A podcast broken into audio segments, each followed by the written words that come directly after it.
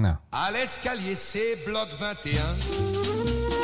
J'habite un très chouette. Menno, waarom staat je nou met een Frans muziekje weer? Ja, dat heeft een reden. Ik ga straks een beetje een rant doen, zoals alleen ik dat kan, op eh, Air France KLM. Maar dan vooral op het gedeelte van eh, Air France. Oh jee. Ascenseur. Fasten your seatbelts. Je luistert naar de Mike High Club. Ja, en dat zijn wij natuurlijk. En eh, Philip eh, neemt nog even een slokje koffie. Ja. Maar hij mag beginnen. Take it away. Take it away. Jij take it away. Jij had eh, een, een rant in, in gedachten. Nou ja, we moeten natuurlijk even met het nieuws beginnen. Het gaat er Ik natuurlijk allemaal ik om. weet waar het over gaat. Het gaat natuurlijk om de bonus. Gisteren werd bekend dat ondanks heftig verzet van Air Wopke, Wopke Hoekstra, dat de grote baas Ben Smith toch wat, wat leuke centjes krijgt. En dat het hele verhaal in Nederland van ja, we kunnen geen bonus geven aan een bedrijf dat geld krijgt, of eigenlijk niet krijgt, hè, leningen, garanties enzovoort enzovoort. Ehm, ja, eigenlijk een beetje belachelijk is dat eh, Ben Smith toch een bonus krijgt. Maar eh, op de vergadering van Air France eh, KLM dachten ze daar heel anders over. En ondanks dat eh, hardnekkige verzet van onze Wopke, kreeg iedereen gewoon zijn centjes. Maar wat mij opviel is het Franse karakter. Ik moet je ook bekennen, ik heb nog nooit zo'n aandeelhoudersvergadering van Air France gezien. Ik dacht altijd gewoon, nou, dat is gewoon Engels, hè? Want ja, dat is een beetje de businessvoertaal. Alle piloten spreken in het Engels. Internationaal. Internationaal, internationaal bedrijf, aandeelhouders natuurlijk. Maar wat zag ik daar? Ik zag daar gewoon, ja, die, die gasten spreken alleen maar Frans. Een paar vrouwen zaten alles een beetje voor te lezen in het Frans, mannen ook trouwens. En eh, nou ja, toen, en dan hoor je dus eventjes eh, Ben Smith. En moet je eens even goed opletten. Zodra hij begint met Engels, dan wordt hij weggedraaid en dan komt er zo'n Franse tolk die begint meteen te praten in het Frans. Nou, luister maar eventjes. Normally at an AGM, Généralement, Hij zei drie woorden. Normally, Dus de Fransen zijn de baas. Ja. Zij spreken Frans. En dat vind ik belachelijk. Ik vind het schande. Kijk, oké, nou heb ik nog een voorbeeldje. hè, Want ik bedoel, dit, dit was een rant. Hè, daar moet je natuurlijk nog, eh, moet je er wat van maken. Onze eigen Pieter Elbers, die zei niets in het Frans. Want die eh, Ben Smith, die zei nog iets in het Frans. Een beetje met Engels accent. En daarna begon hij het Engels. En toen werd hij weggedraaid. Maar onze eigen Pieter Elbers, die kreeg ook de beurt om te spreken. Ja, en die werd ook meteen weggedraaid. Eh, Die kreeg er geen Engels doorheen. Luister maar eventjes. Thank you, Anne. Yeah, also for KLM. eh Als voor KLM en meteen hup die sujet Fransman nu qui weer in. Denk van hou je kop man. Laat eh, gewoon onze Elbers even in het Engels praten. Ik wil, als er aandeelhouders luisteren en Wopke luistert natuurlijk met gespitste oren. Dan moeten ze gewoon Engels kunnen verstaan en spreken. Dus ik, ik snap dat Air France dominant is binnen de groep. En dat snap ik allemaal, want zij zijn groter. En ze hebben KLM gered natuurlijk. Ja, er wordt steeds aan gerefereerd tien jaar terug. Van anders was KLM failliet gegaan. Boe. Dus nou, dat credit mogen ze dan wel hebben. Maar ja, die Franse voertaal. Ik weet niet wat jij ervan vindt, maar ik vind het een schande. Ik pleit ervoor dat bij de volgende AGM, en het ook zo uitspreken, dat er gewoon weer Engels gesproken Of of weer. Nederlands, dacht je daarvan? Nee, dat vind ik slecht, slecht idee. Daar weet- ben ik dan, dan weer tegen. Weet je wat het grootste geheim is van de Fransen? Als je een Nou. Fransman vraagt, spreek jij Engels? Dan zal hij altijd zeggen, oh nee, No, no, nee, no. nee, ik spreek absoluut geen Engels. En vervolgens, als, het, als, je, als je dan gewoon begint in het Engels, dan blijken ze best Engels te spreken. Ik ben eigenlijk nog nooit een Fransman tegengekomen die helemaal geen, geen Engels sprak. Eh, alleen ze, zijn, eh, ze voelen zich gelijk, en daarom moet je ook nooit Frans spreken tegen een Fransman. Dat gaat altijd mis, hè? Ja, nee, als ze Engels spreken, voelen ze zich gelijk heel erg onzeker. En, en zijn ze poeslief. Terwijl op momenten dat als je zelf Frans probeert te spreken, eh, dan hebben ze een beetje de overhand. En dan krijg je ook dan, dan verbeteren zich gelijk al je werkwoordsvormen. Ja, precies. Want wat, ze dus, wat ook bijzonder was dit jaar, dat het een webcast was vanwege corona.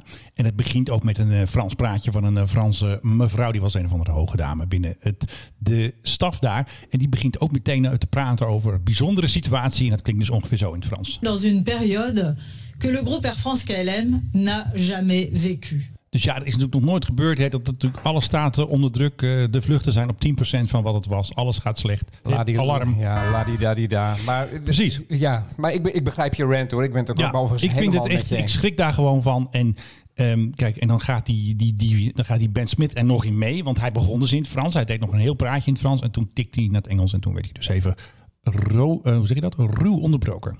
Ja, nou, ik, ik kan je vertellen, ik was een paar jaar geleden op een eh, grote internationale conferentie in Nice. Eh, daar zal tussen de 95 en de 98 procent van de toehoorders zal, eh, van buiten Frankrijk zijn gekomen. Ja. En de burgemeester van Nice die kwam die conferentie openen en deed het ook gewoon keurig in het Frans. Aha. En, en het, is, het is een, een diep gevoelde onzekerheid bij die Fransen zodra Maar ook ze uit- chauvinisme, uit, toch? uit- nou, het, ik, ik heb meer het idee dat het een soort provinciale schulp is waar ze in zitten, waar ze dan liever niet uitkomen. En op het moment dat dat, dat dan moet, dan, dan kan dat best. Ze kunnen, Ja. ze kunnen allemaal best dat Engels. Het onderwijs is goed in Frankrijk, ook in de vreemde talen. En, maar dan krijg je een soort, ja, soort onzekerheid. En dan, en dan gaan ze heel snel terug, terug op hun eigen taal. Want dan, ja, dan daar voelen ze zich eh, comfortabel in.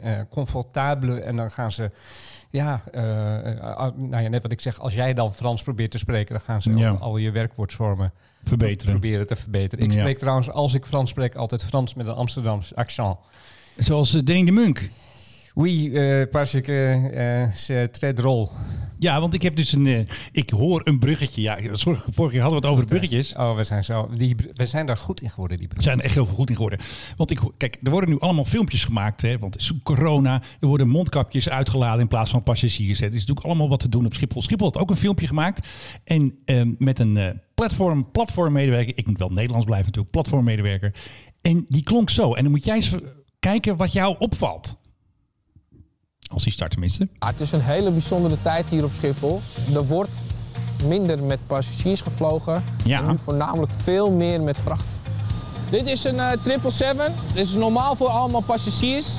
Ja, een eh, triple seven. Pas- Passagiers, ja. ja. Ja, en ik vond elo- dat... eloquent op Ja, zijn... precies. eh, Maar wat ik dus vind, deze man klinkt precies als Danny de Munk. Ah, het Oh, is ja. een hele bijzondere tijd hier op Schiphol. Een hele bijzondere tijd, de triple seven. En je mag raden wat, wat zijn naam is. Hoe heet hij? Danny. Jij snapt hem helemaal. Nou, denk nog een keer dan speciaal voor jou. Ah, het is een hele bijzondere tijd hier. Ja, dat is het ook. Een hele bijzondere tijd. Dus ik vond het allemaal wel heel toevallig. Echt toch allemaal de kleren. Ik moest meteen dat, daaraan denken, had ik maar iemand ervan te houden. Twee, nou goed, dat hele gedoe inderdaad krijgt, eh, krijgt me toch allemaal de kleren. Nou, dat hoop ik niet natuurlijk, want er worden geen kleren uitgeladen. Er worden natuurlijk vooral mondkapjes en medische supplies uitgeladen daar op Schiphol. Ja. Overigens, het wordt weer wat drukker op Schiphol. Ja, dat meen je niet. Ja, nee, echt. De, de, het, begint, het begint langzamerhand begint het op te, op te vallen. Op de klaren. Op te klaren. Ehm, het aantal vluchten is nu, eh, er was in april 140 per dag gemiddeld op Schiphol. Het zijn er nu alweer 190.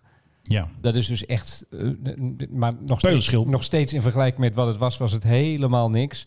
Ehm, vorig jaar april waren er 42.000 vliegbewegingen.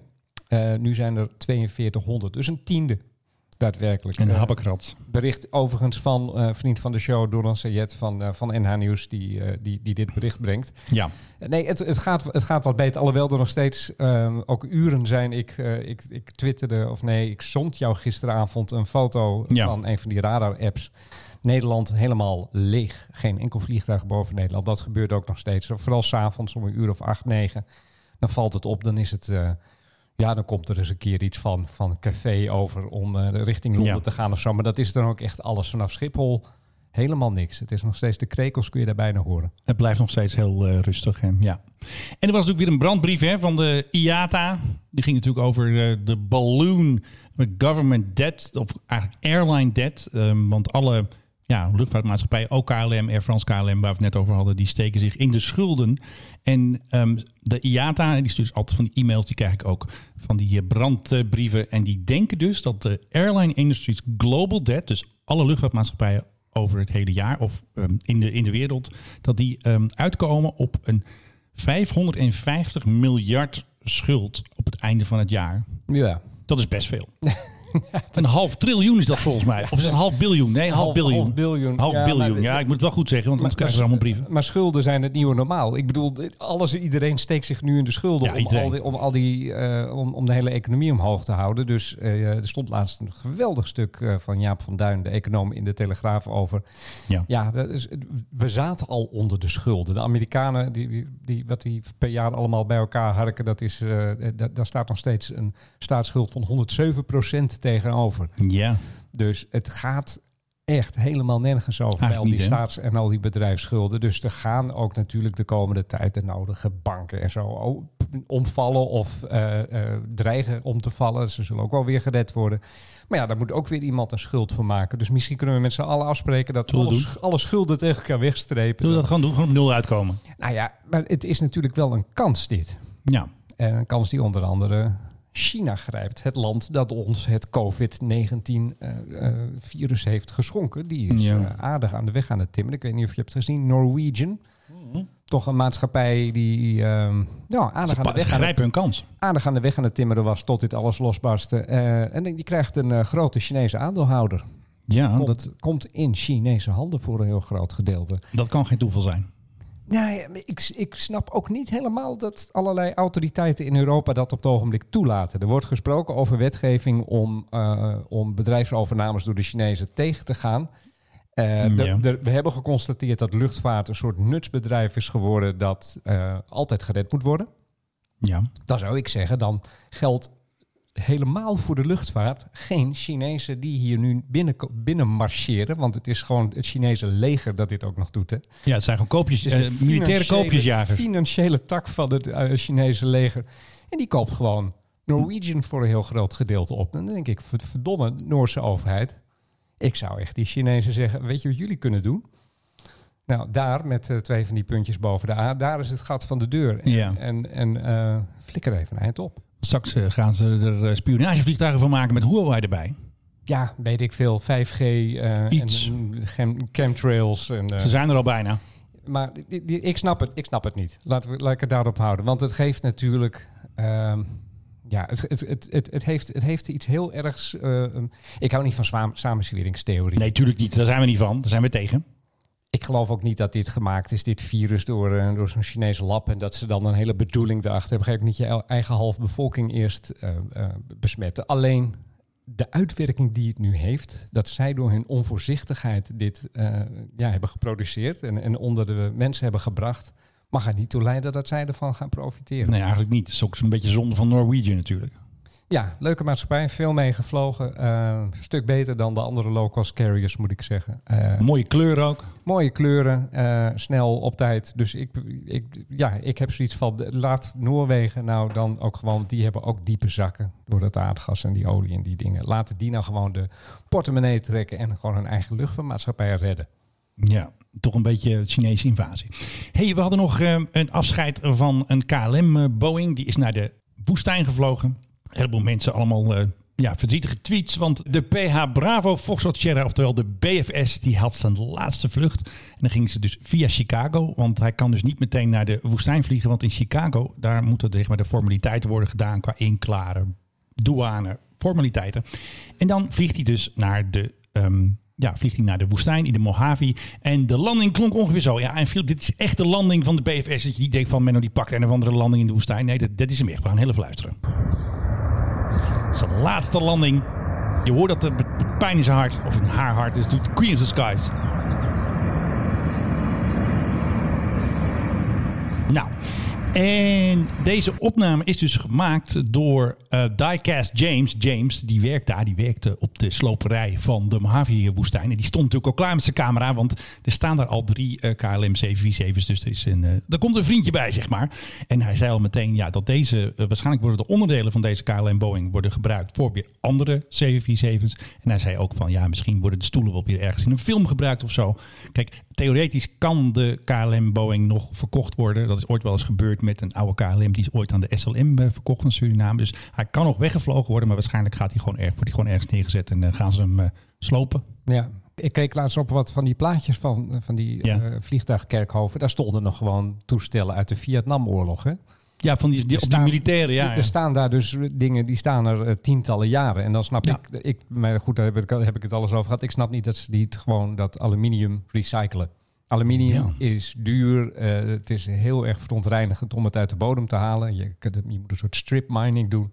ja. En daar staat me toch een portie aluminium in die. ja, zeker. Dus eh, gebruik dat gewoon, zou ik zeggen.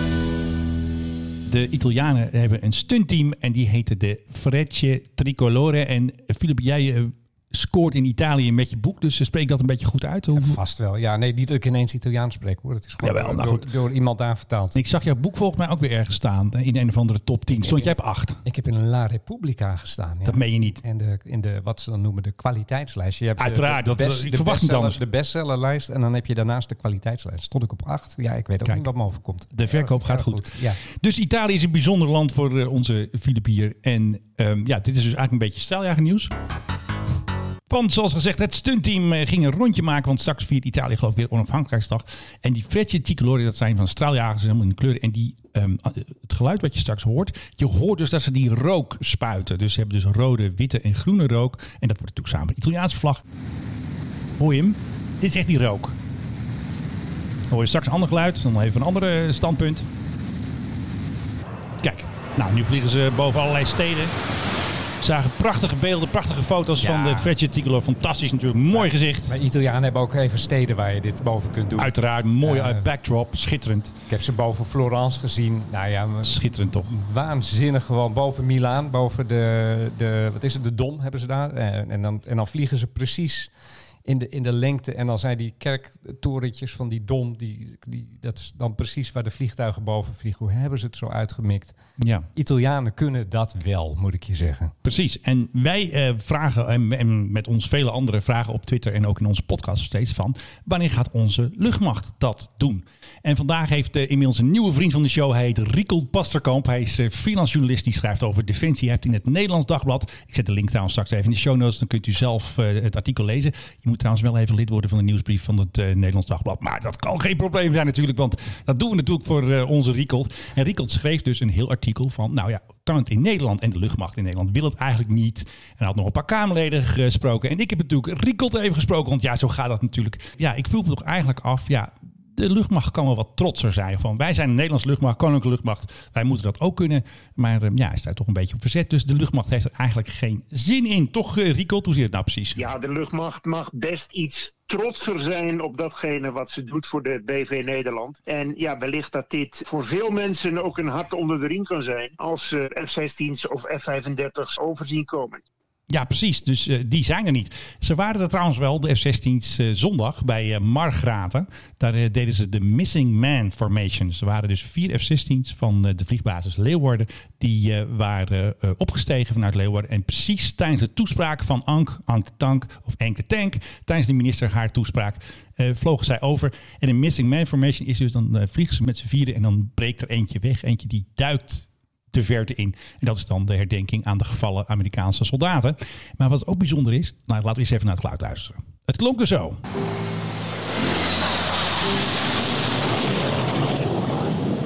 Ja, en die muziek is dus van de NOS, want uh, die hadden ook wat beelden gedraaid. En de luchtmacht had uitgepakt met de beelden. Die kun je trouwens op onze Twitter zien. Hier is, heb je dat vierde toestel dat wegbreekt.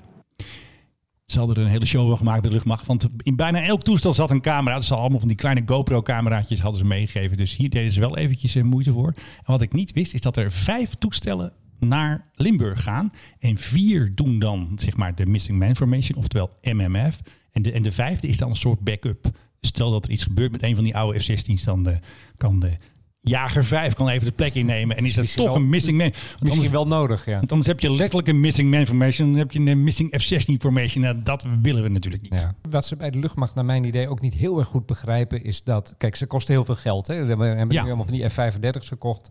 De Britse luchtmacht heeft dat ook gedaan, de Royal Air Force. Die hebben een hele documentaire laten Ja. maken of, of gemaakt in, in- met behulp van een productiebedrijf Ja.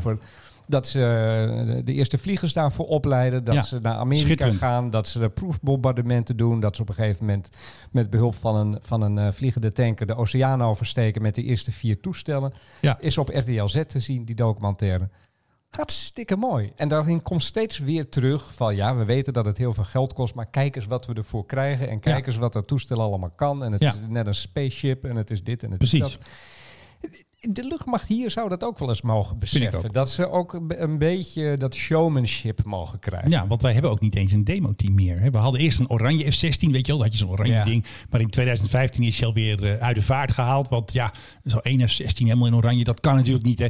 Want hoeveel operationele F-16's hebben ze eigenlijk nog? Dus ja, dan gaat er weer eentje van de vloot af. En dat wil je natuurlijk niet. Ja, nou, maar goed, het, het, het, het heeft er ook heel veel mee te maken dat je weet niet wat voor kabinet er volgend jaar zit. En misschien hebben ze dan nog wel weer een verlanglijstje. Nou, ik weet wel zeker dat ze een verlanglijstje hebben. En dan moet je ook iets kunnen laten zien. En eh, ik ben ervan overtuigd dat ook hier in Nederland er best wel een, een mooie documentaire te maken valt over de eerste F-35's en Ja. de opleiding van de piloten. En laten zien, eh, ja, wat, wat, wat doen we eigenlijk voor al die centen? Want vorig jaar, weet je Dus ze nog... zijn onzichtbaar. Want Rico vertelde ook nog even iets grappigs. Vorig jaar was natuurlijk die overdracht in Leeuwarden hè, van het eerste toestel dat toen aankwam. En toen zei Rico, ja, toen hadden ze wel een schuimparty natuurlijk. Hè, omdat het even misging met de brandweer toen, die toen de, de verkeerde... 80.000 euro, toch? Ja, en het hele feest kostte toen ook een bak geld. Hè, want ze hadden tenten gebouwd, 2000 man uitgenodigd, een zangeres. Dat geld was er wel, maar er is geen geld en moeite om even een eh, tour te organiseren boven Nederland. eh, van zes eh, F-16's, of tenminste vier F-16's Ja. en twee 55.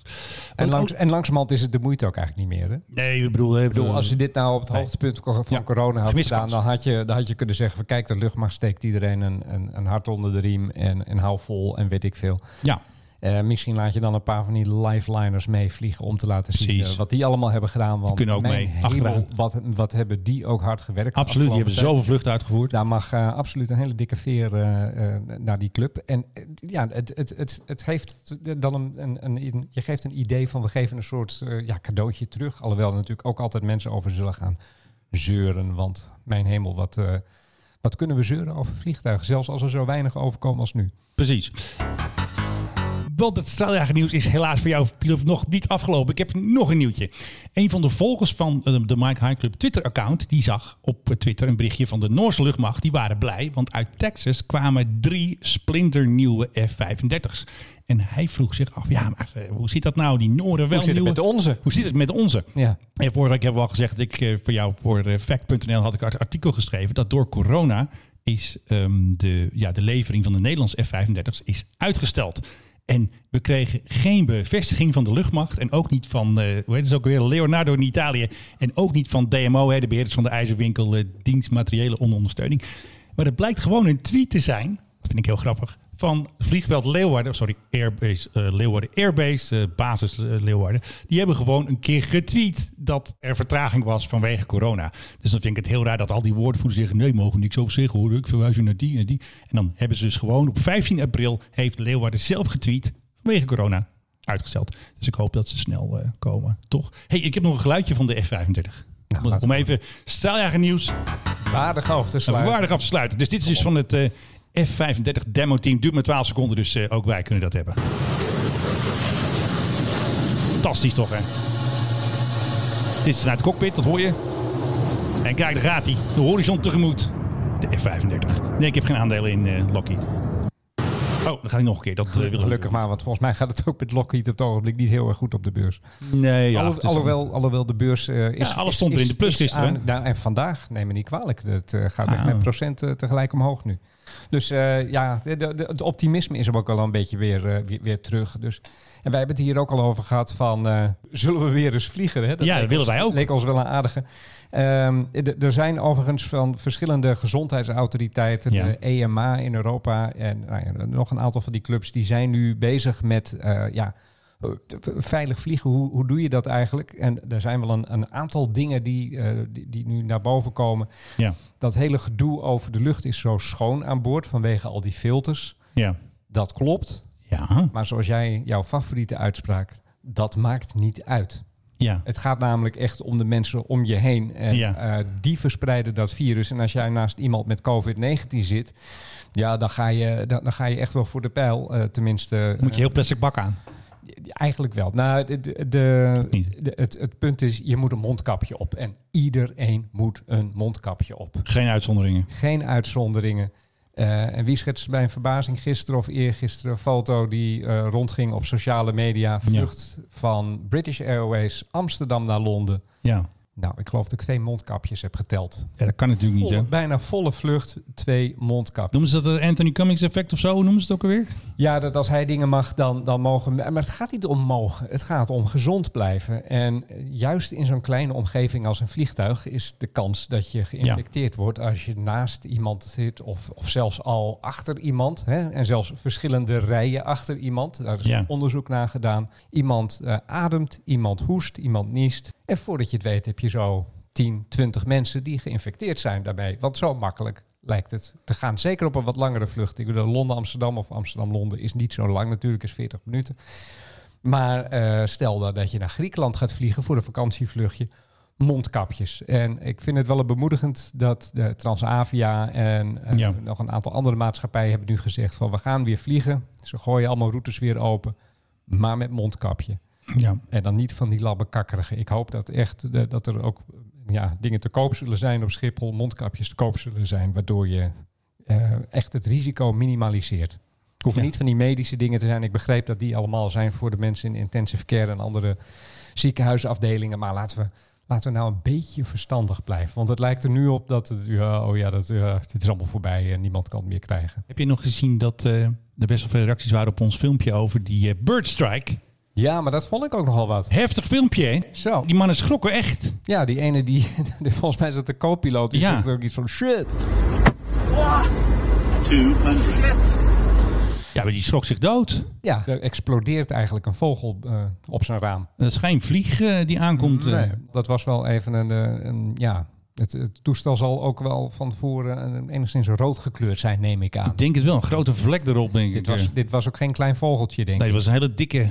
Dikke houtduif of zo. Ja, of eh, weet ik van, nou ja, goed. Hij keek niet zo goed uit, die vogel, toch? Nou ja, eh, dit ding komt eraan met 400, 500 kilometer per uur Ja. op die hoogte. Ik Dus- vind dat die vogel, die moet ook uit, ik, uitkijken. weet, ik weet niet wat, wat die vogel kan doen. Die moet als hij- uitkijken. Als hij daar Nou, die moet niet naar het vliegtuig vliegen. Dat zou ik niet doen als ik vogel was. Want ik Nee, maar- Nou, eh, ik ga wel even verlagen vliegen. Nee, maar we zagen laatst ook een, een, een, een filmpje van twee Cessna's die elkaar bijna raken. Oh ja, ja dat was een de schrok je lucht. dood. En dat gaat zo snel. Ik bedoel, op het moment dat je het toestel ziet, is het eigenlijk al te laat. Dus dat, dat, ja, die duif of wat dan ook, wat het is geweest, die kan er ook niet echt heel erg veel aan doen, denk ik. Ja, en er was ook nog een ander grappig filmpje. Ja, ik post het allemaal gewoon, omdat ik het toch ook wel een beetje grappig vind. Het was dus zomaar een harde landing. En dan hoorde je dus dat ding aftellen van 50, 40. 40, 30, 20, 10. En dan sloeg je eigenlijk 10 over, want het was meteen al boom. En dan schrijven natuurlijk mensen schrijven er allemaal onder wat er dan precies gebeurt. En het heeft ermee te maken volgens iemand dat eh, ze niet de flare deden. Normaal doet de co-piloot deed doet altijd de flare als ze gaan landen. Dan eh, ja, beweeg je het vliegtuig een beetje omhoog dat hij zeg maar mooi en netjes landt. Maar in dat filmpje werd het dus niet netjes geland. Het was gewoon in één keer 20 boom. Dus hebben die 10 eigenlijk gewoon overgeslagen. En dat was toch weer even schrikken in de cockpit. Allemaal te zien op onze socials. We hadden het overigens net over Norwegian. Mijn Ja. hardste landing ooit was, eh, was, Norwegian. was met Norwegian eh, Kopenhagen volgens mij naar Berlijn. Ja. En, en toen landden we en dat was ook zo'n zo'n kwestie van... Het ene moment hing die nog in de lucht, het andere moment brak het landingsgestel bijna door midden. En toen heeft eh, de, de captain, die heeft zijn co-piloot, ik denk gedwongen of in ieder geval Ja. opdracht gegeven om zijn excuses aan te Oh ja, tuurlijk. en die kwam toen inderdaad op de PA op te zeggen van... eh, dames en heren, ja, we hebben even een eh, wat hardere landing gemaakt dan normaal. Dat was helemaal mijn schuld. Ik deed iets fout. Nou, toch netjes. Excuses daarvoor. Ik vond het geweldig netjes. Ik, Ja. ik vond het, ja, ik bedoel, piloten zijn over het algemeen heel erg eigenwijs. En we hadden het vorige week over dat, dat er zijn ook hele slechte, natuurlijk zijn er, er zijn slechte chauffeurs, dus er zijn ook slechte piloten. En ja, die, die maken dan ook wel eens een keer fouten natuurlijk. Eh, maar deze jonge man, eh, wat was het nog een redelijk jonge stem, die moest zijn eh, Ja. verontschuldigingen ervoor aanbieden. Heerlijk. Eventjes, ja. Nou, toch netjes. Ja, ja, absoluut. Er was, er was, over, was een vluchtje, ook een vluchtje van niks, ook iets van eh, 40 minuten of zo. Het ging, ging, heel, ging heel rap en nog wat rapper doordat we het laatste stuk gewoon als een baksteen op die, op die baan terechtkwamen. Ik heb ruzie. Nee. Geschil. Niet weer. Ja. Met wie nou weer? Buitenlandse zaken. Oh nee. Ja, ik heb ruzie met Stef Blok Hoor- Airlines. Hoorde ik daar eh, jouw reis naar Indonesië? Ja, dat zou zomaar kunnen. Buitenlandse zaken.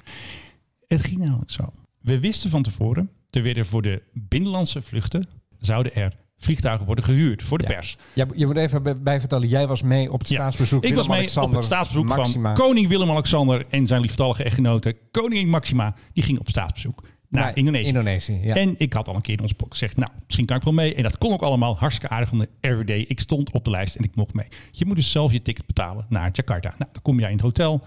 En dan hebben ze daar dus twee vliegtuigen gehuurd voor de pers, voor de binnenlandse vluchten. We gingen naar Yogyakarta, we zouden naar Kalimantan gaan en naar Sumatra. En RVD zei van ja, en anders kan het niet. En anders is het moeilijk bereikbaar. En nu zijn we zelf de paas. Dus er wordt een vliegtuig gehuurd. En er werd een prijs gegeven tussen de 1200 en 1400 euro voor die vluchten. En Ja. later werd dat opgehoogd, opgeschroefd naar 1350 euro. Zo. Wat gebeurde er?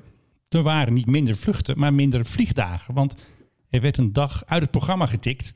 Dus we vlogen van eh, Jakarta naar Yogyakarta. Van Yogyakarta weer terug naar Jakarta. En toen vlogen we van Jakarta naar Sumatra en weer terug. Dus vier vluchten in twee dagen en niet vier vluchten in drie dagen. En de vluchten waren ook qua vliegkilometers veel korter. Dus dan zou je denken, minder centjes, Ja, minder geld. lijkt mij alleen maar logisch. Oké, het verhaal gaat nog verder. Dan krijg je dus een mail van de RVD.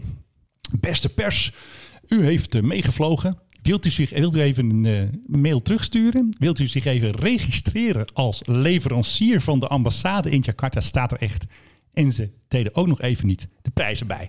Dus hoeveel ze uiteindelijk gaan rekenen, weet je niet. Je moet dus gewoon in het wilde weg je gegevens, hè, IBAN, weet ik veel, KVK, de hele mikmak. Moet je registreren als leverancier van onze post, zoals ze dat noemen, in de buitenlandse zakentaal. Want zo praat Stef, hè? Buitenlandse Ja, zaken. die praat zo post. Maar mag, mag ik jou even onderbreken? Ja. Ehm, een van die vluchten die jij hebt gemaakt, als Ja. ik mij goed herinner, was dat met Citylink, de prijsvechter van Garuda. Alle vluchten waren met Citylink Oh, trouwens. waren allemaal met Citylink. Oké, maar die, je hebt een vlucht gemaakt van het Toba-meer, Ja. dat, dat kleine vliegveldje Ja. onder het Toba-meer, terug naar Jakarta. Nou, maar ja, en op de heenreis Ja, maar daar, mocht, daar, kon de, daar kon de PHGOV volgens mij niet landen op dat klopt. kleine vliegveldje. Dus dan is de koning is met jullie meegevlogen. En het had ook te maken met de, inderdaad, met de vluchtuur van de crew van de PRGOV. Ja, dus hij- de koning ging mee. Maar wij, eigenlijk vloog je dus in de Air Force One van Ja. Nederland op dat moment. Op dat Alleen moment. stond er De prijsvechter One. Citylink op de, op de zijkant in, Ja. het, in het groen.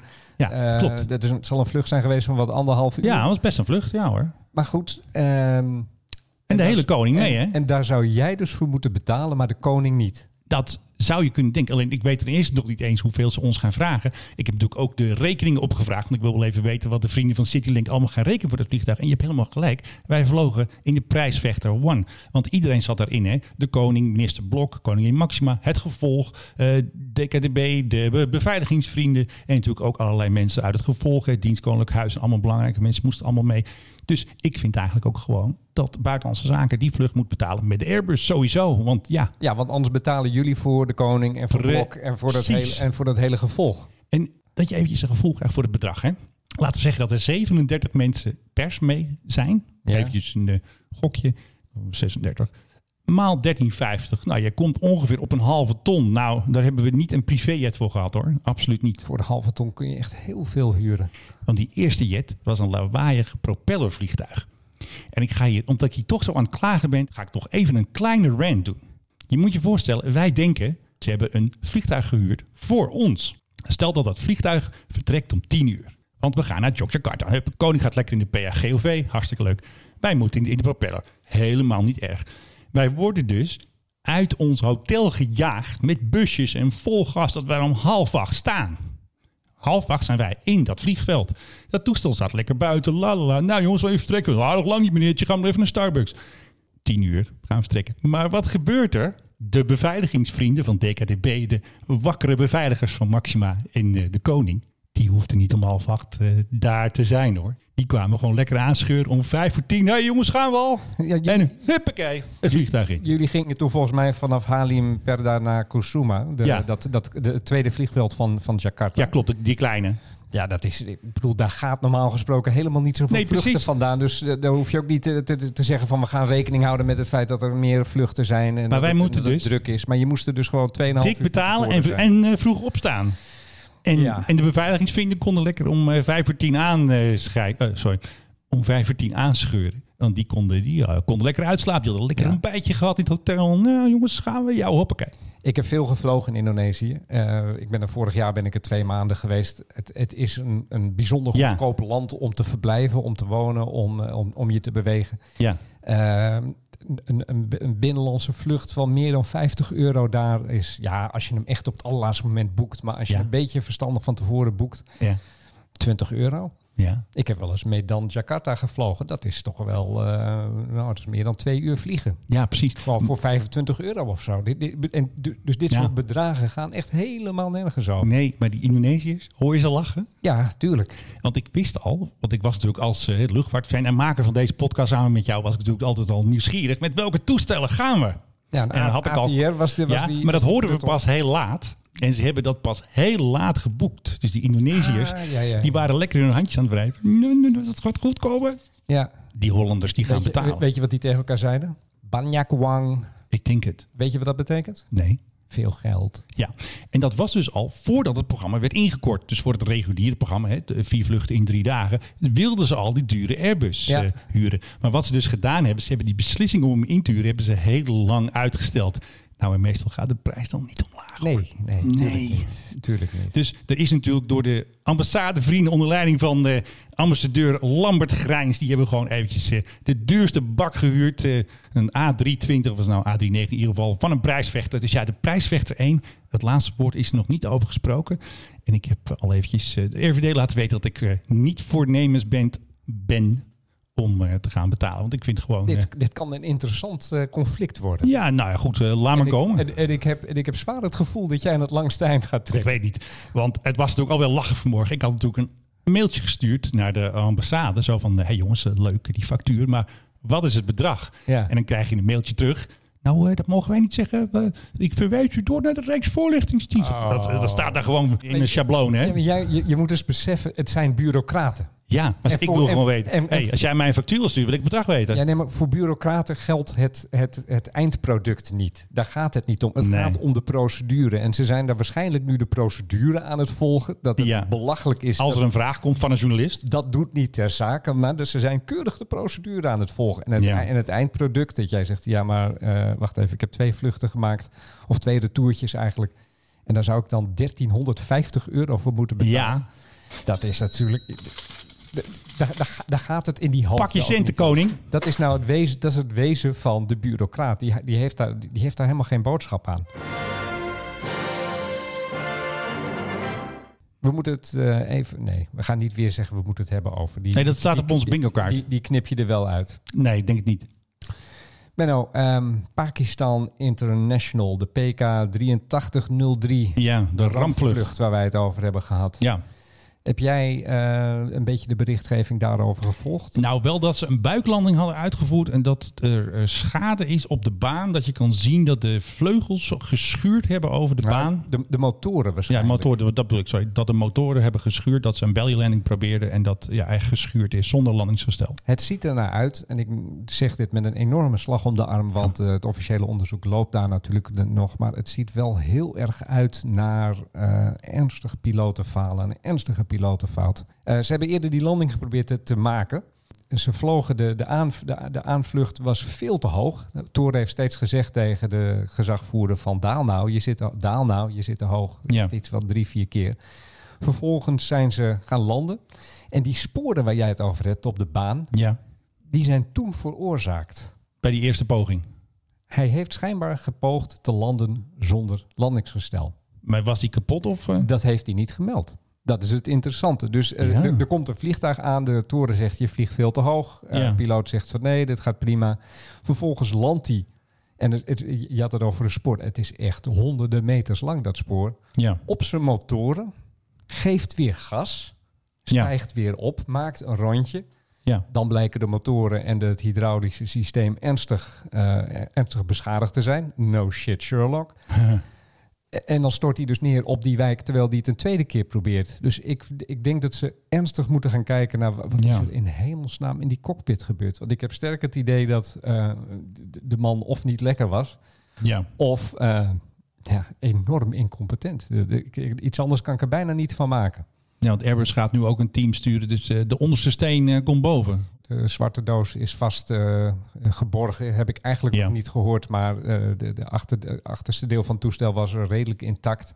Ja. Dus nee, die zwarte doos die zullen ze ook wel hebben geborgen. Maar dit- ja, dit, gaat, dit gaat nog hele rare dingen opleveren, denk ik. Omdat hij, ja, je hebt ook die, die, die ja, het gesprek met de toren gehoord dat hij heeft Ja. op een gegeven moment. en dan klinkt hij ook nog steeds redelijk onderkoeld. Terwijl dat toestel, dat moet op dat moment al bijna uit elkaar gevallen zijn. Bijna wel, ja. Eh, hè, er, zijn ook foto- er zijn ook foto's gemaakt eh, dat, die, ja, eh, dat je de, de zware schade aan die motoren ziet. ja. Er schijnen overigens ook camera's langs de baan te hebben gestaan. Die hebben die eerste buiklanding hebben, die, hebben, hebben dat opgenomen. Dus die Ja. hebben, die- die- we hebben een heel goed bewijs eigenlijk wat, hier, wat zich hier heeft afgespeeld. Bring We hebben ook nog eh, Stef Blok regulier. Buitenlandse zaken. Ja, want het loopt op zijn eind hoor, vrienden. Stef Blok Airlines heeft nog een paar vluchten. En dan is het weer afgelopen met pret. Er komen nog een paar vluchten naar Marokko. En er zitten er geloof ik nog duizend. Dat hebben we al eerder gezegd hier. Dus dat moeten ze nog even fixen. Dit weekend eh, nog eventjes eh, naar Johannesburg en Kaapstad. Wordt nog even een paar vluchten. Eh, er was ook een vlucht vanuit Peru. 300 man in een KLM 777. De ticketprijs was 850 euro. En gisteren heeft nog een 767 weer van... eh, Buitenlandse zaken. Wanneer staat de volgende vlucht gepland? nou ja, goed, dat is dus Zuid-Afrika. Maar ze zijn dus gisteren is de nog eventjes naar Afrika geweest op een tour. Dat noemen ze daar een eh, combi-trip. En ze waren geweest naar Nigeria, Ghana, Guinea.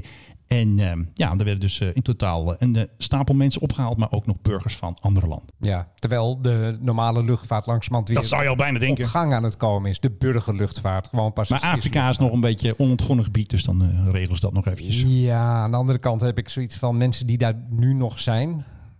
die, Ja. die hebben dat toch ook wel enigszins. Of, of dat, dat, dat wilden ze, of ze hebben het aan zichzelf te danken. Of, en, en- We hebben er lang gezeten, zo zeggen. Ja, maar daar gaan dan. d- denk dan van. ehm, ja, ik weet het niet. Ik huur hier wel een huisje of zo.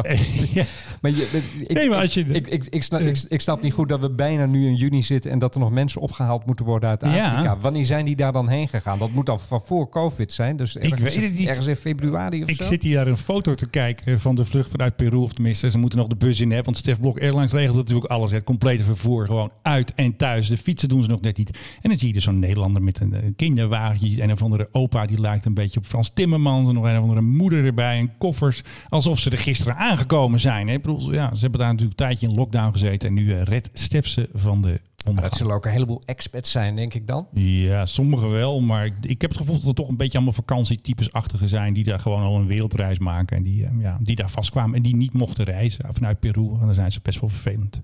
Ja, eh, ik, ik, ik weet niet. Ik heb niet zoveel. Ik heb niet zo. Mensen moeten ook eens een beetje zelf, Ja. zelfredzamer worden, heb ik het idee. Want eh, we hebben het hier ook vaak gehad over. eh, hoe heet het ook alweer? Anouk? Die in Marokko zat en zei dat ze daar niet wegkwam. Terwijl Nee. wij eh, op een gegeven moment met eh 10 minuten uitzoeken erachter kwamen dat ze nog diezelfde dag daar weg had kunnen gaan. Eh, desnoods Ja. via, via Gibraltar, dat je Marokko makkelijk uitkwam. En eh, dat de veerboten die gingen ook nog Ja. gewoon naar Gibraltar. Nou ja. Eh, en, en dan moeten er daar ook allemaal van die vluchten georganiseerd worden. Dat, eh, ja, het gaat maar door hoor. het- het- Stef het- regelt alles. Het, heeft, het, loopt, het loopt natuurlijk ook ontzettend in de papieren. Ja, nou, die eh, 10 miljoen. Ik weet niet of ze daarmee gaan redden. Nee, absoluut niet. Als ik alleen al denk Stelpost. Dat, ze jou, jou 1300 euro voor twee retourtjes in de maag Ja, ik moet daarvoor betalen, beste luisteraars. Eh, ik moet betalen voor de Stef Blok Airlines. Buitenlandse zaken. Ja, dan gaat hij dus weer. hey, we hadden ook nog een beetje nieuws. Ja, ik kan wel die PAGOV-jingle instarten, maar ik heb toch weer eventjes wat eh, leuk nieuws eh, gehaald uit de eh, verantwoordingsdag van vorige week. Want ehm, ja, ik zeg het gewoon nog een keer. De begroting van de PAGOV, die klopt dus niet. De ministerie van Infrastructuur en Waterstaat moet een begroting maken. Wat kost het regeringsvliegtuig per jaar? Hè? Nou goed, zullen zeggen 6,7 miljoen euro. Eh, leuk bedragje. Maar wat denk je? Hebben ze dus niet goed gedaan. Ze hebben dat verkeerd berekend. Want ja, we hebben nu een grote jet, of tenminste, we hebben nu een jet die de oceaan over kan. Dus ze hadden dus niet bedacht dat ministers vaker vliegen en verder vliegen. Ja. Dus elk jaar moet er 2,2 miljoen euro, nou ongeveer misschien 2,3, moet uit een pot geboekt worden op INW om dit verschil goed te maken. Dus hun fout in de begroting moet gewoon even goed gepoetst worden elk jaar. Dan zie je dus een rijtje getallen. 2,2, 2,2, 2,2. Om er 9 miljoen van te maken. Want zoveel kost de PRGOV natuurlijk niet 6,7. Nee, natuurlijk niet. Het kost 9 miljoen euro.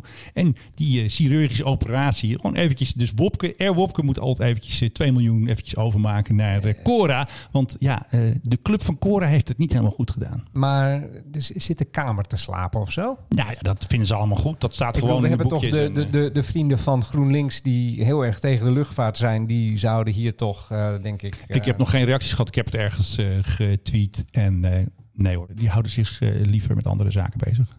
Ja. Ja, maar goed, die zijn zo tegen luchtvaart en die Ja. vinden dat KLM failliet moet gaan en zo. Eh, Dit is vanuit, Ja. de, dit is vanuit de staat. Dus, Ja. En het zijn centen. Kijk, het is, het is op de hele begroting niet veel, maar in absolute aantal is het wel veel. Twee- Absoluut. 2,4. En voor mij is er ook nog heel veel werk te doen. Ik moet gewoon weer gaan spitten, gewoon de schip pakken en de, de boeken open, de papieren open. Want er, worden dus, er staan dus allemaal posten in die begrotingen, die staan verspreid. Moet je een beetje zoeken. Er wordt geïnvesteerd in de PAGOV. Allereerst hebben ze dus een groot voorschot betaald aan Boeing. Dat schijnt gebruikelijk te zijn. Dat als jij een nieuw vliegtuig koopt, dan moet eh, Boeing kreeg 73 miljoen voorschot. Ja.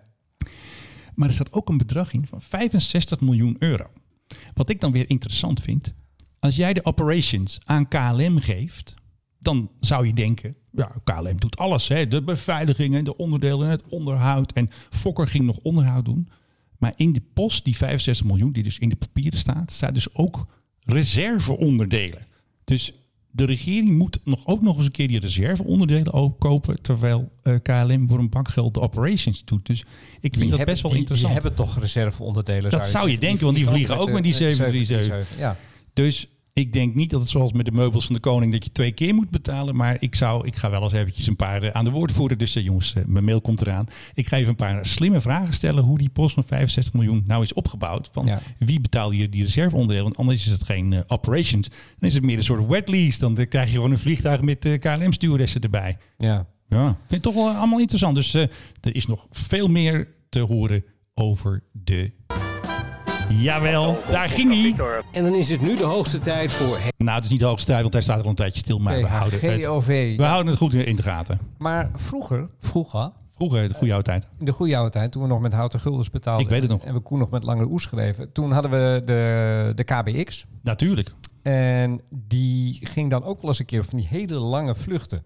Ja. Dan deed eh, Willem-Alexander of nou ja, Beatrix toen nog... Die ging dan bijvoorbeeld naar Thailand. Ja. En dan deden ze alsof dat ding... eh, Ja, ja. Dat heel, het hele stuk had gevlogen. Maar ondertussen had, wa- was gewoon Beatrix dan met de KLM naar Kuala Lumpur of weet ik veel waar. En die stapte daar dan over op de, op de KBX. En die was dan met van die hupsjes was die helemaal Ja. daar naar Azië toe gegaan. Hè? Via, weet ik veel, ergens in Oost-Europa. Dan nog een keer bijtanken in, in Pakistan. Een keer Natuurlijk. weet ik veel waar. En dan, en dan kwam dat ding, dat kwam dan aan zo van... Nou, nee, we zijn net uit Nederland aangekomen. En Regeringsvliegtuig. Beatrix die stapt uit met de malle hoedjes. Eh, Precies, regeringsvliegtuig. Dat moet toch ook een bak met centen hebben gekost? Dat denk ik ook wel, iedere ja. keer. Al die Maar hopjes dit eh, is, dan nog, dit is dan nog duurder. Ja, dit is natuurlijk duurder. Alles wordt duurder, Phil. Dat weet jij ook. Nou ja, het lijkt mij...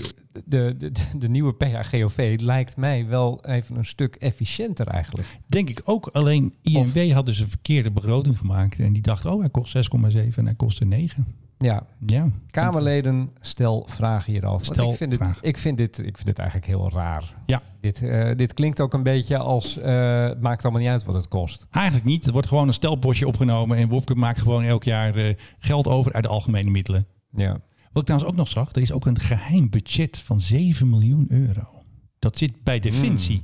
Dat is dus niet de AIVD, hè, de spionnen van Kajsa.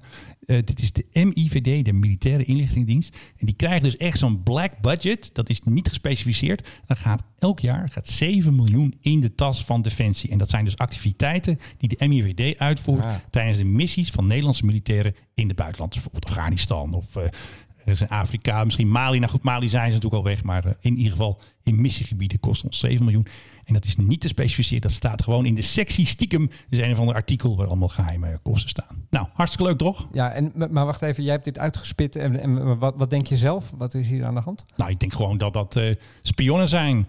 Eh, dat zijn mensen van Defensie die bepaalde taken uitvoeren. Spioneren, inlichtingen vergaren. Alleen vanwege de geheimhouding eh, willen ze dat dus niet laten zien hoeveel dat is, wie dat zijn, wat ze krijgen, eh, welke eh, spullen ze gebruiken. Maar die moeten dus ook vliegen. En die, dus hier zullen ook, hier zullen ook vliegtuigen bij betrokken Dat zijn. weet ik allemaal niet. Dat staat er niet in. Dat is geheim. Hè? Er staat alleen een post met geld. Dus 7 miljoen elk jaar. Dus ja, daarom is het ook geheim. Hè? Want anders dan zou je ben, alles je, weten. wat ben je toch een slimpie, moet ik je zeggen. Ik weet het niet. Ik zag het zomaar. Ik denk, hé, hey, wat staat daar? Waar gaat dat heen? Waar gaan de centen heen? Want dat zijn natuurlijk wel onze centen. Over centen gesproken. Weet jij nog het bericht dat wij hadden over die mevrouw van de KLM? Ja, dat was leuk, hè? Met de pornosterren en de rappers Goed, en, de, en de kindsterretjes. En Koninklijk Huis, hè? En, en Koninklijk Huis en andere hele vervelende mensen. Wat ze Ongelooflijk. bont en blauw aan deze mensen. 75.000 euro moet KLM aan haar overmaken vanwege het feit dat de, Ja. ja. dat de dienstbetrekking eigenlijk niet op zo'n hele nette manier eh, is beëindigd. Ja. 38 jaar heeft ze gewerkt voor KLM Ja. zonder problemen. Eh, maar eh, vorig jaar werden de, de ou- arbeidsverhoudingen die verzuurden een beetje. Ja. En eh, ja, uiteindelijk waren ze zo ernstig verzuurd dat mevrouw weg moest. En ja, dat, dat vindt de rechter vindt dat eigenlijk dat ze niet zo heel netjes na al die tijd is ontslagen. Ja, deze mevrouw had al recht op ontslagvergoeding. Ja. Maar er, er komt dus nu komt er nog eens een keer 75.000 euro bij. Dus ze gaat richting de anderhalve ton. Ze had overigens Zo. zelf 4 ton geëist. Oh. Want het was allemaal heel erg zielig natuurlijk ook voor... De, ik, ik, ik probeer me deze mevrouw voor de geest te halen. Ik weet niet, weet je het nog, in de jaren negentig hadden, Ja. we, hadden we zo'n documentaire eh, over Heathrow. Met mensen van EasyJet en van Aeroflot. En Ja. daar zat ook zo'n daar zat ook zo'n VIP-begeleidster bij. En dat was een hele enge mevrouw was dat. Met van dat haar dat, dat bijna aan haar hoofd vastgeniet leek. Zo, zo Ja. strak zat het eh, naar achteren getrokken. En die dan ook altijd heel erg... Oeh, deed met alle VIP's die ze, die ze moest begeleiden. Vooral van het Koninklijk Huis. Ja. Zo'n mevrouw stel ik me dan voor. En die dan op een gegeven Ja. moment tot haar afgrijzen te maken krijgt met inderdaad blowende rappers en zo, Ja. die ze ook moet gaan begeleiden. Want in, toen wij het eh, voor de eerste keer aandacht aan besteden, toen was er een incident dat zij ruzie had gekregen met een lid van het Koninklijk Huis. Dat staat Ja. gewoon in stukken. Ja. En het grappige was, dat zeg ik trouwens ook te vaak, weer een bingo woord. RTL had een foto erbij gezet aanvankelijk van koning Willem-Alexander met hele blije stewardessen in de achtergrond. Zo van, nee, die stonden daar te feesten en foto's maken. Toen kregen wij via Twitter commentaar. Toen sprak iemand ons allebei aan. Hij noemde ons mannen. Want hij zag natuurlijk dat wij de makers zijn van de Wij zijn, wij zijn ook mannen. Precies. En die zei van mannen, dat is, eh, dat is niet oké. Toen heb ik geantwoord, ja, dat is de preview van RTL. We hadden gewoon de link gepost en RTL had die foto aanvankelijk opgezet. Maar wat gebeurt er dus? RTL dacht, oh, die foto is misschien helemaal handig bij de koning en stewardessen. Die had hem dus aangepast. Maar ja, bij onze preview, die preview past niet meer aan. Weet je, als Twitter eenmaal een Nee, preview nee, maakt van het artikel. Ja. Dus ja, eh, sorry koning, een beetje verkeerde foto en misschien was En jij misschien- het ook wel. Misschien was hij het ook wel. Ah, ik denk eerder eh, iets in de categorie van Margriet of Prinses Irene. Annette of zo. ja, of nou Irene, zoiets. Ja, maar die zijn ook lid van de koning. Nou, nee, Weet zijn u, lid- wel, weet u wel wie, wie ik ben? Ja, vreselijk. Willem-Alexander heeft dat ooit ge- daadwerkelijk gezegd, hè? Ja? Ja, Australië terug naar, eh, naar Amsterdam aan boord Ja. van, wat was het? Was, het Martin, was geloof ik Martinair toen nog, Ja. Olympische Spelen. Die schijnt daar echt een enorme toestand te hebben Ja. gemaakt over dat hij niet de behandeling kreeg Ja. die hij meende te verdienen. Ik, ik vind het eigenlijk, ja, nou ja. En eh Margriet toen, hè, met die politie, hè, die op de politieradio ging klagen over het irritante sirene van de marechaussee of van de politie die achter haar reed. Dus die pakte dus de politieradio en die ging dus klagen over het lawaai. Ja, Van ja, ik ben de prinses, dus ja, ik bepaal dat. op de ert. Ja, absoluut. Hé, de schijf begint al vol te raken. Nou, dan houden we het er toch bij. Nou, dit was weer nummer, denk 37. Ik ben zelf ook al een beetje Tel tel nou kwijt. ja, eh, jullie zien het straks eh, in, bij het hekje. Achter het hekje staat straks het goede aantal, ik wou zeggen bedrag. We hebben het zoveel over geld gehad. Stef, eh, ik kom je halen. Ik wil geld zien. anders je- ga ik gewoon geld vragen. Weet je trouwens dat Brussels Airlines ook weer gaat vliegen? Dat meen je niet. 15 juni. Nou, dat is een dag na mijn verjaardag. Dus Kom eh, binnen. cadeaus eh, kunnen naar eh, het postadres van de Brussels Mike- Airlines. Brussels, waar wij gaan. BE. Hartstikke leuk. Nou, dan wil ik eh Philip Dreugen bedanken, mijn eh, trouwe co-host. Menno Zwart, altijd een genoegen. Dit was de Mike High Club. We hope you enjoyed flying with us.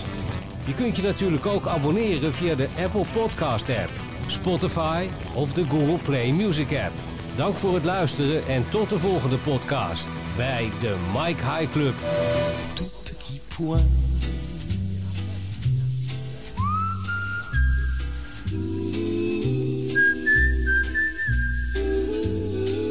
Départ à destination d'Amsterdam, Hambourg et Helsinki.